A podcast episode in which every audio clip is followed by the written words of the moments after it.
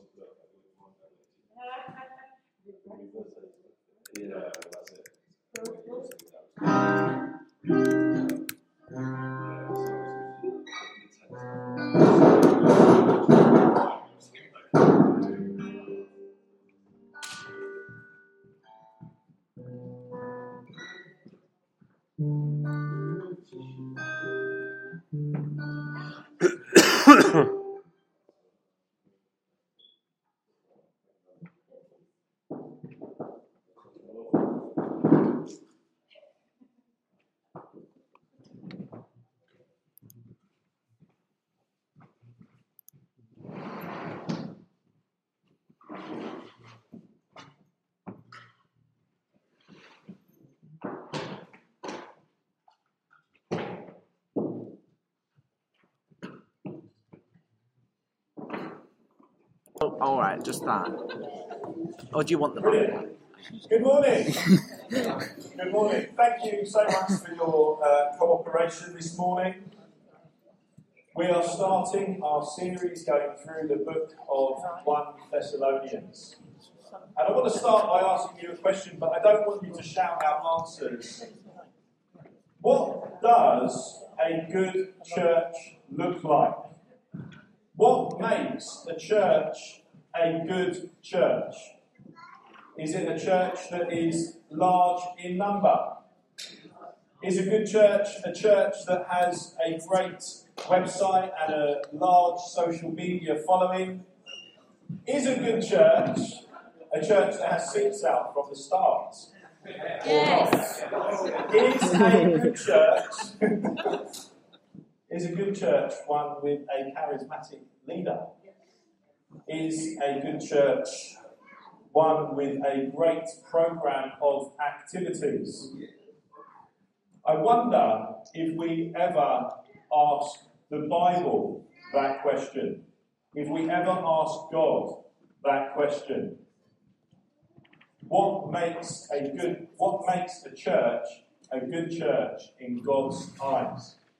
And as we start our series in 1 Thessalonians this morning, I think we get part of God's answer to that question. What makes a church a good church? For the reasons that God thinks, not because of the reasons that we might think. None of those things that I listed are bad, but I'm going to tell you that today you're going to see they are not none of them at the top of God's list. Because Paul holds the Thessalonians up as an example of a good church. He says of them in 1 Thessalonians chapter 1 verses 7 and 8, you became an example to all the believers in Macedonia and Achaia. For not only has the word of the Lord sounded forth from you in Macedonia and Achaia, but your faith has gone forth everywhere. Everywhere is talking about this Thessalonian church.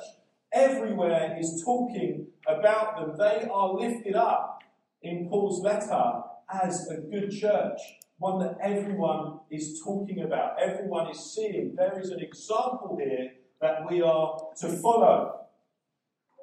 And today I want to talk about what made the church in Thessalonica or modern day Thessaloniki the sort of church that was known of everywhere for God's good reasons. One of the really special things about this book, Thessalonians, is, is that it is so, we can see it. You know, we can see it in the book of Acts. We can see the formation of it. We can see what's happening here. The, the, the, the letter that we're going to read over the next few weeks, we see its setting in history in the book of Acts. In Acts 16, we read of Paul on his second missionary journey, and, and he was stopped from entering Asia. And he's on this missionary journey. He's with Silas and Timothy, and they're wanting to take the gospel to new places, and they're stopped. And eventually, one night in a dream, Paul sees a vision of a man from Macedonia who urges him, Come to Macedonia, come and share the gospel here with us. And so Paul and his team, having wanted to go into Asia, go into uh, Macedonia and, and to Achaia, to modern day Greece. And we read that having done that, having gone to Macedonia, which is like a region, that they go first to Philippi. And in Philippi, we read that Paul and his team were arrested and imprisoned and beaten. And that was because Paul set free a lady who was a fortune teller. And so people of the city were in uproar because they've lost this source of income that was theirs because now she's been set free. And, and they were beaten and arrested and imprisoned to the point where when they were released, they, had, they just had to leave. And so they leave Philippi and they go to Thessalonica. And we read about this in Acts 17. Paul spent three weeks, just three weeks, preaching in the synagogues, explaining to them uh, who Jesus was, how he was the fulfillment of all of their scriptures, and what has happened. We, we, get, we, we, we see in Thessalonians the implication that he also spent time ministering to the Gentile population in Thessalonica. They weren't there for very long. I mean, who knows? Maybe they were preaching to the Gentiles during the three weeks that they were in the synagogue. Maybe they were preaching to the Gentiles afterwards. But again, they were mistreated. And we read this in Acts 17. The Jews were jealous, and taking some wicked men of the rabble, they formed a mob, set the city in uproar, and attacked the house of Jacob, sorry, Jason, seeking to bring them out to the crowd. They were after Paul and his team, after Paul, after Silas, after Timothy. They wanted to bring them out to the crowd. And when they could not find them, they dragged Jason and some of the brothers before the city authorities, shouting, These men who have turned the world upside down have come here also. And Jason has received them. This guy, he's just opened his house up to someone. Paul turned up in town, he liked his message, he said, You can stay with me. And now he's dragged out into the street. Jason has received them. And they're all acting against the decrees of Caesar, saying that there is another king Jesus. I've never been dragged out of my house because Selsdon is being turned upside down by the gospel. After this, Paul and Silas, oh, this is not the Bible it's being explained what it is, but I'm telling you the story now. After this, Paul, and Silas, and Timothy left. They, they're in danger again. They're, they're, they're, they're at risk again of being beaten, arrested, and imprisoned. And they leave Thessalonica. They leave. But Paul is so concerned for this new church that, that he's barely weeks old, barely months old. Everyone there, a new believer. The Jews having knowledge of the scriptures, but they've only just learned that Jesus is the, the promised one, the Messiah, the one who was to come, and that, that, that all scripture has been fulfilled. And you've got Gentiles who have turned to God. And Paul was worried about them. And we read this in Acts. And so Paul sends Timothy back to Thessalonica. And, and when Timothy returns to Paul with the report of how they are, Paul writes this letter back to the church. We're talking a church that is months old. Months old.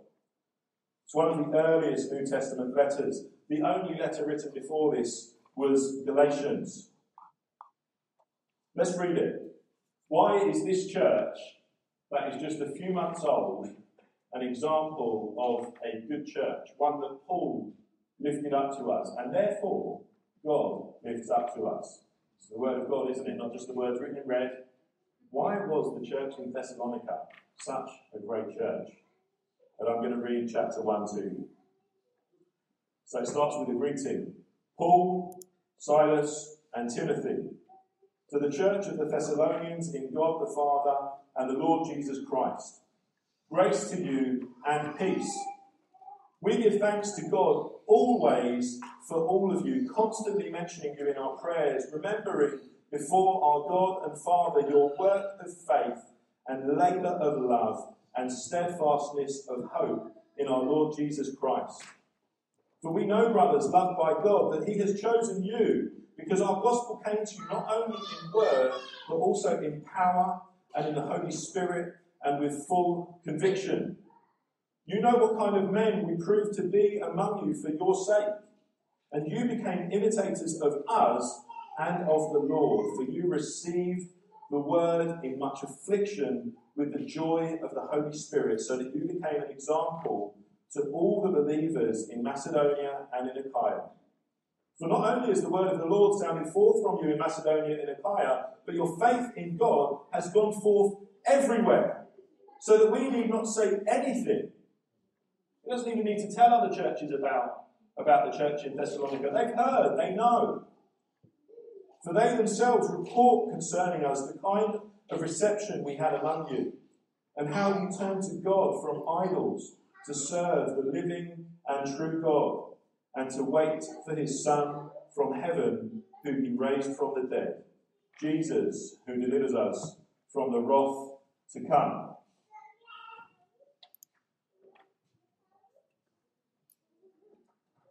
There are three reasons given to explain why the church in Thessalonica was such a great bunch.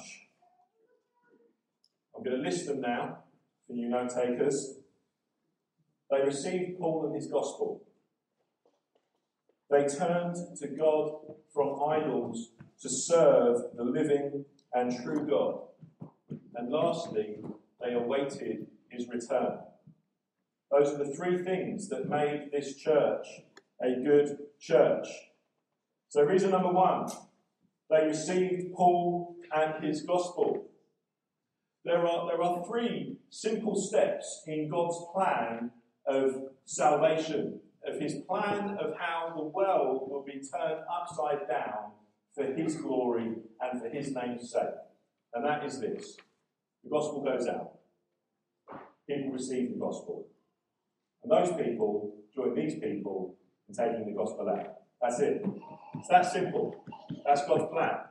Now, I know we joked last week, that, or a couple of weeks ago, that we, we would actually love it if, you know, like Boris Johnson can have a dramatic conversion experience and lead the nation to God.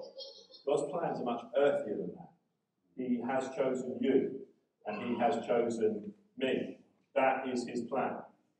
It is that we receive the gospel and that we take the gospel out with us. Churches are birthed, churches share the gospel, churches are birthed. It really is that simple. To receive Paul and, and his gospel, the gospel of God, was to receive the word of God, was to receive God. In verse 6 it says, And you became imitators of us, church in Thessalonica. You, you imitated Paul and his team, and in doing so, you became imitators of the Lord. For you received the word in much affliction with the joy of the Holy Spirit. There's a temptation, isn't there, in difficult times, and we, we see it today, to compromise on what it means to follow God for the easy life. Let's just be quiet about sex being between one man and one woman in the union of marriage. It doesn't go down well these days. Let's stop talking about it. No. The church in Thessalonica never compromised on what the gospel was. And so, amid great suffering, they received the word of God with the joy of the Holy Spirit. They, they enjoyed, in their faithful accepting of the word of God, the inner testimony of the Holy Spirit saying, This is the way walking. They enjoyed that. In chapter 2, Paul says this. I'll be preaching on this next time we come back to this, which won't be next week because we have the joint Pentecost service here in the evening. There is no service in the morning. So 6 o'clock for drinks and nibbles, 6.30 start. Please come. It's going to be a really lovely time together with all the churches from Selsdon. Paul says this in chapter 2. And we also thank God, uh, thank God constantly for this, that when you received the word of God, which you heard from us, you accepted it not as the word of men, but as what it really is the word of God, which is at work in you believers. It's revolutionary for us today, isn't it? That, that this is the Word of God. That this isn't, now we know it was inspired by the Holy Spirit and, and, and written through men. It's the Word of God. It's God breathed.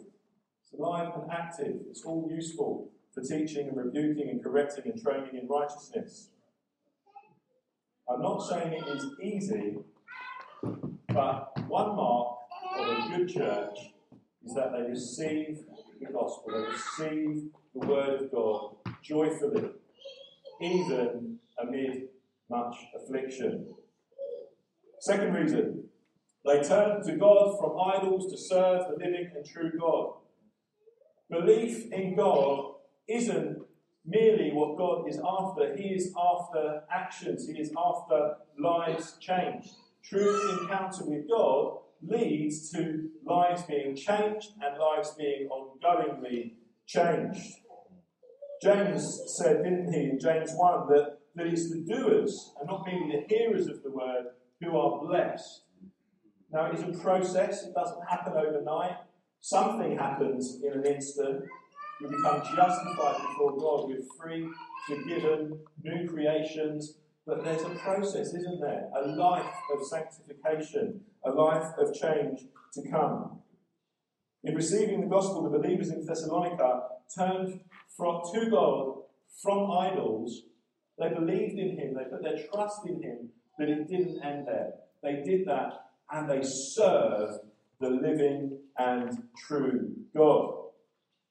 And we see a flavour of what their service looked like in chapter 1. Work produced by faith, labour prompted by love, endurance inspired by hope. As a quick aside, I've loved as I prepared this seeing the, those three faith, hope, love. You see the development of it in Paul's theology. You know, it's mentioned in Galatians, the first letter, it's mentioned here, the second letter, and then it finds its fullest description in 1 Corinthians 13 that we preached on last year. Not, doesn't envy, not angry, doesn't boast, doesn't keep a record of wrongs, endures all things, hopes all things, believes all things, it's patient, it's kind. This is the community, this is the way the church in Thessalonica worked. That was how they worked produced by faith, labour prompted by love, endurance inspired by hope. I've been talking a lot recently about, about our corporate worship, how we can come expecting and believing that God might talk through any one of us for our building up.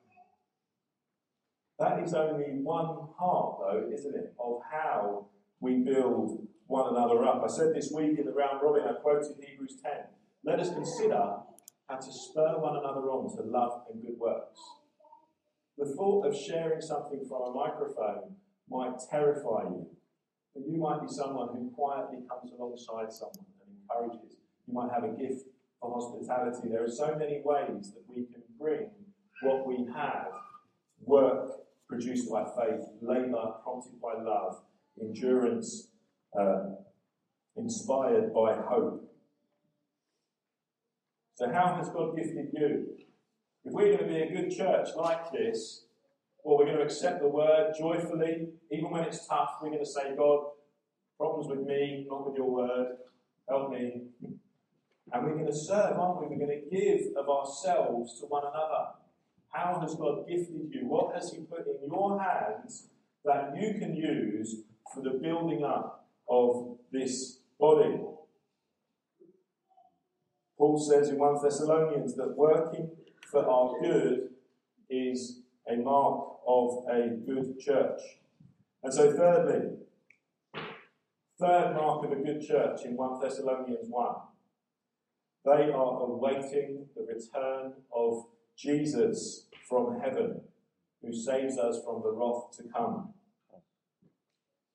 Belief in God and a life of service to Him isn't just for this life.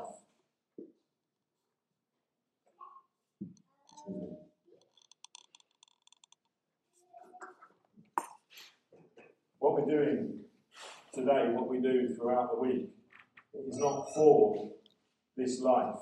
It's not merely for this life. Paul says elsewhere, doesn't he, in fact, that if it is only for this life that we have hope, that we're more to be pitied than anyone. There is a life to come. We await it eagerly. A good church awaits the return of Jesus eagerly. I'm going to grind a little axe for a minute, so forgive me, but it's appropriate given this passage. There is a phrase which I have grown to strongly dislike. The phrase is that is of living my best life. You ever heard that? Living my best life. You're not. You're not. And you can't. You absolutely can't. How can we possibly live our best life now when in the life to come there will be no more death or sickness or crying or pain? Sin will be dealt with. There will be peace. Right now on this earth, we see pain and suffering everywhere. We see the kingdom of darkness at war with the kingdom of light. We cannot and we must not try to live our best life now.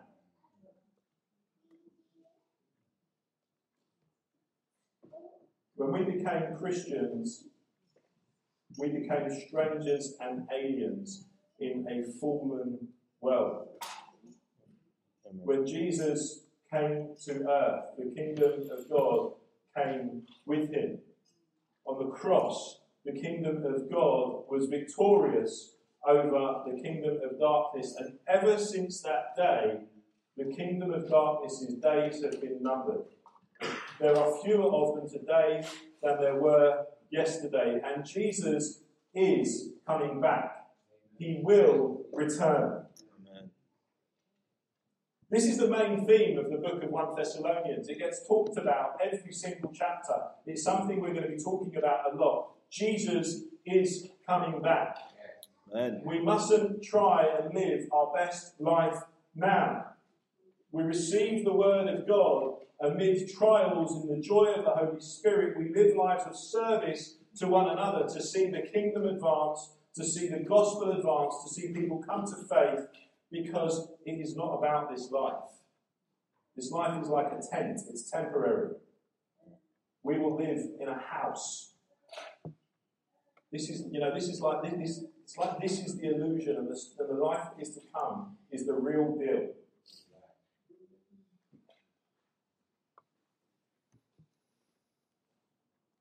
The second place, the second way that, that this coming of Jesus impacts us is in our relationships with those people who don't know Him.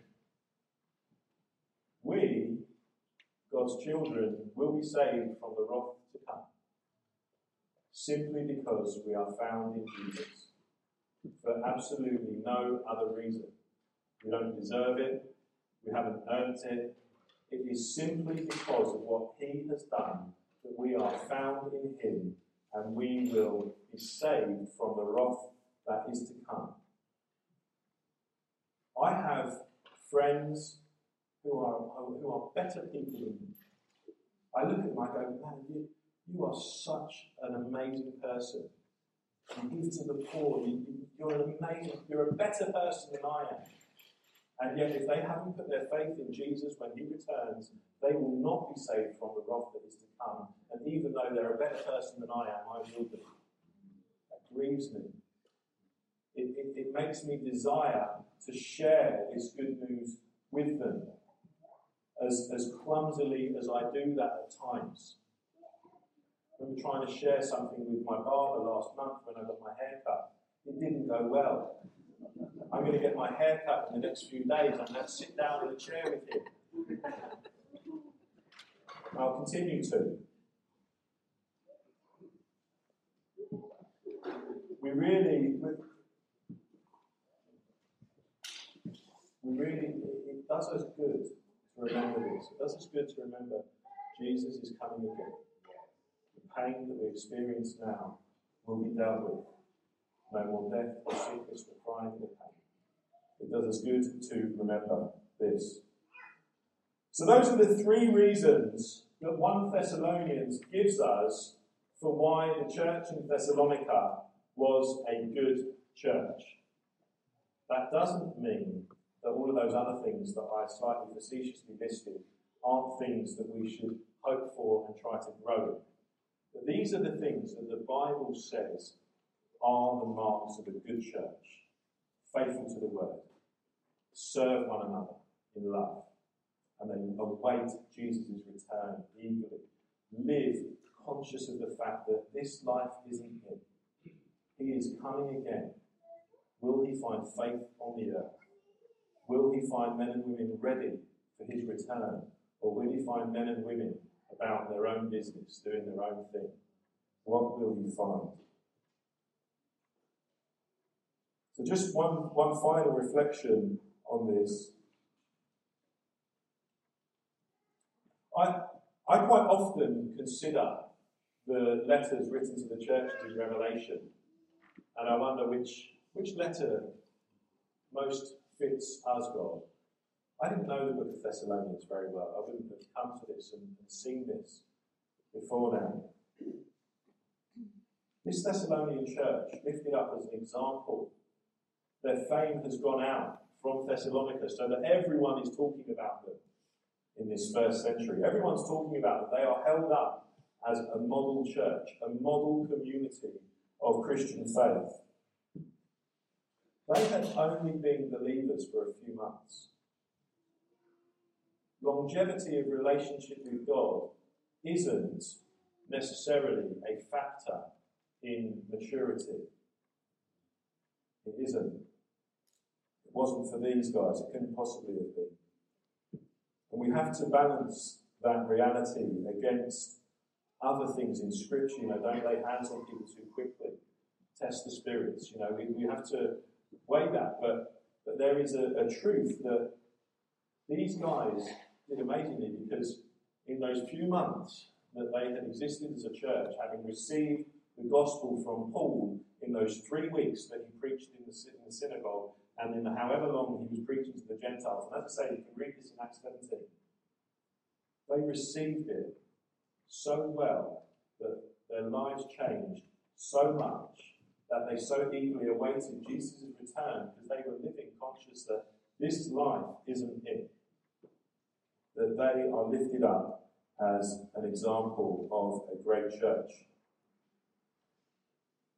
I really appreciated, Linda, what you shared earlier. There you are. Thank you.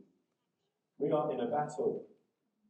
There is spiritual warfare being waged all around us. That battle will be done.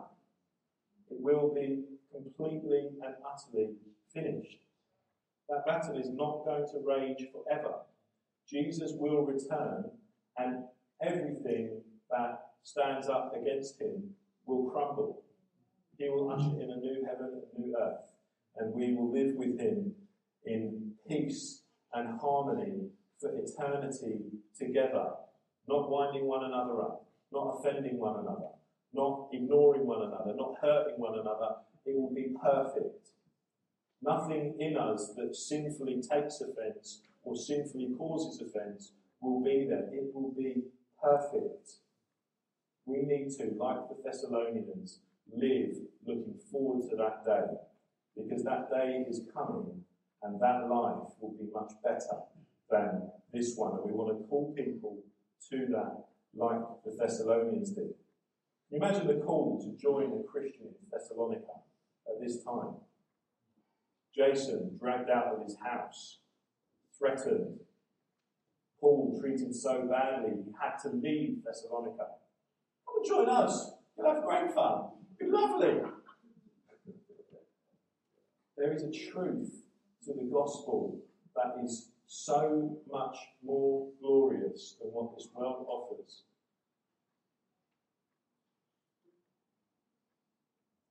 I, um, as I say, that list that I shared was facetious.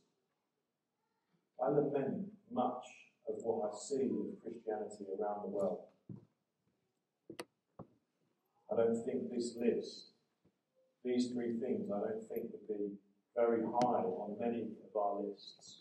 If we were to honestly sit down and go, what makes a church a good church? Faithful to Scripture, serving one another, awaiting Jesus' return, I don't think they'd be. Forgive me if I'm wrong. If you're going, no, Neil, they'd be my top three.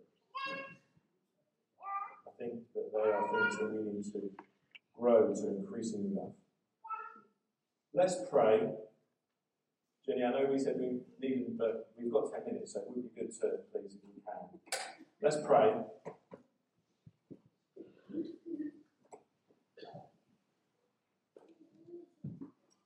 Yeah, if you, if you want to bow your head, close your eyes, whatever you need to do to focus on God. I'm going to take a sip of water again and then pray. My throat's been really crazy. Yeah, as we're doing things like death. Yeah. Um, I just wanted to say, it's good when you do things differently. Um, and, uh, you know, the, the, the people in this house obviously have their lives turned around. And we, we, we look forward to whatever it is that God has for us. And we, you know, we get together as body. The, the temptation for Christians that I've experienced is to look at Scripture and say, this is Scripture, you're not, you know, you compare you to Scripture, and you're not doing what it says in the Bible, therefore my response is to judge you. And I know in my life that I've done that to other people, and I know that without the love, patience for me, I wouldn't be here. Yeah. And I, I just wanted to sort of add on to that, that, you know, when we read about in the Bible, it's in, in that the passage of 1 Corinthians, it says like, love is patient, kind, doesn't envy, doesn't boast, doesn't arrogant, rude, and all that. And then it gets to the end and it says, but the grace of these is love. Yeah. Think, well, yeah, what is love? Well, love is patient, and love is kind. Yeah, it goes round and round. Mm. And we have to just be careful that we have to love one another first and last. And yes, we have to want to love God and we have to want to do what God says, but we mustn't turn that love around and use it to injure ourselves and injure each other. So just, I just wanted to share that because I felt it's important. I know without that, I would be condemned. Yeah. And I felt that condemnation, and I felt that condemnation of Jesus. And I just want to thank God Yeah. that He has my patience. Yeah, thank you. I, I, I hope I'm not misunderstanding you. Um, I, um, I, I haven't meant to. No, no, I'm not saying you did that. Great, okay, good. I'm saying that. Us as a church, you know, these people, they have their lives turned around. And part of it is worship God. We know what people like. People judge each other. You know, just us here, but the whole world, we're judging each other all the time. You know, you're not, you don't like this type of flag. You know, this is the way that everyone thinks at the moment. Yeah. Yeah.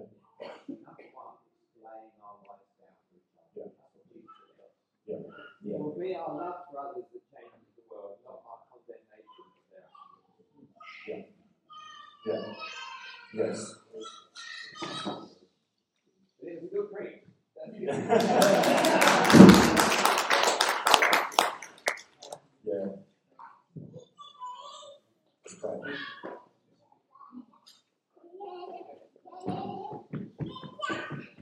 Father, we just want to be faithful to you. We want to we want to live the way you call us to live.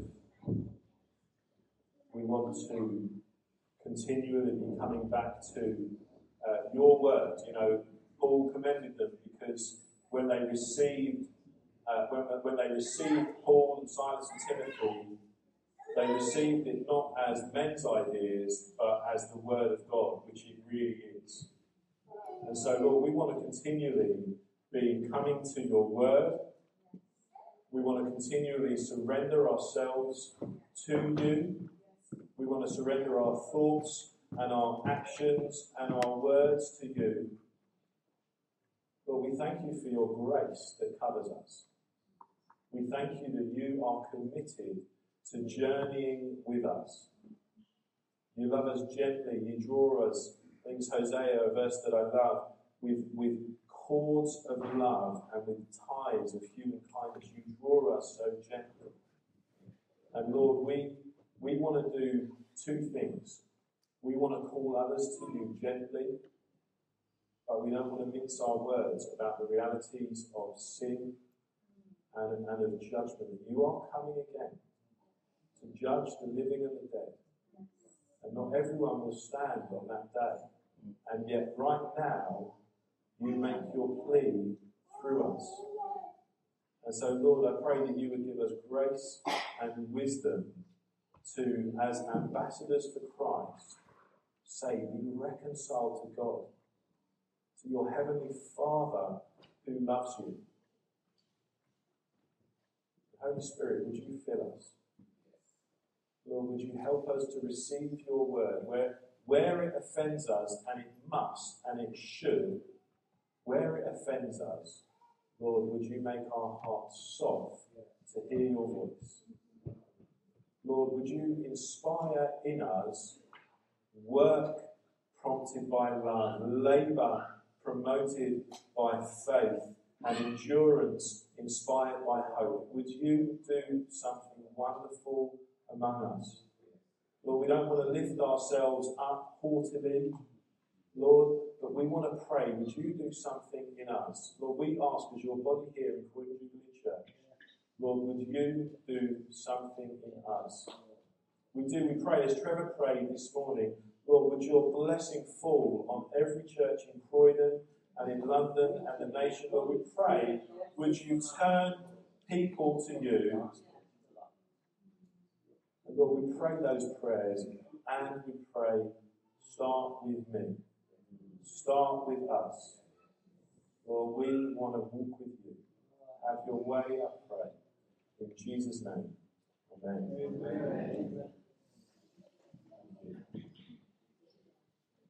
Amen.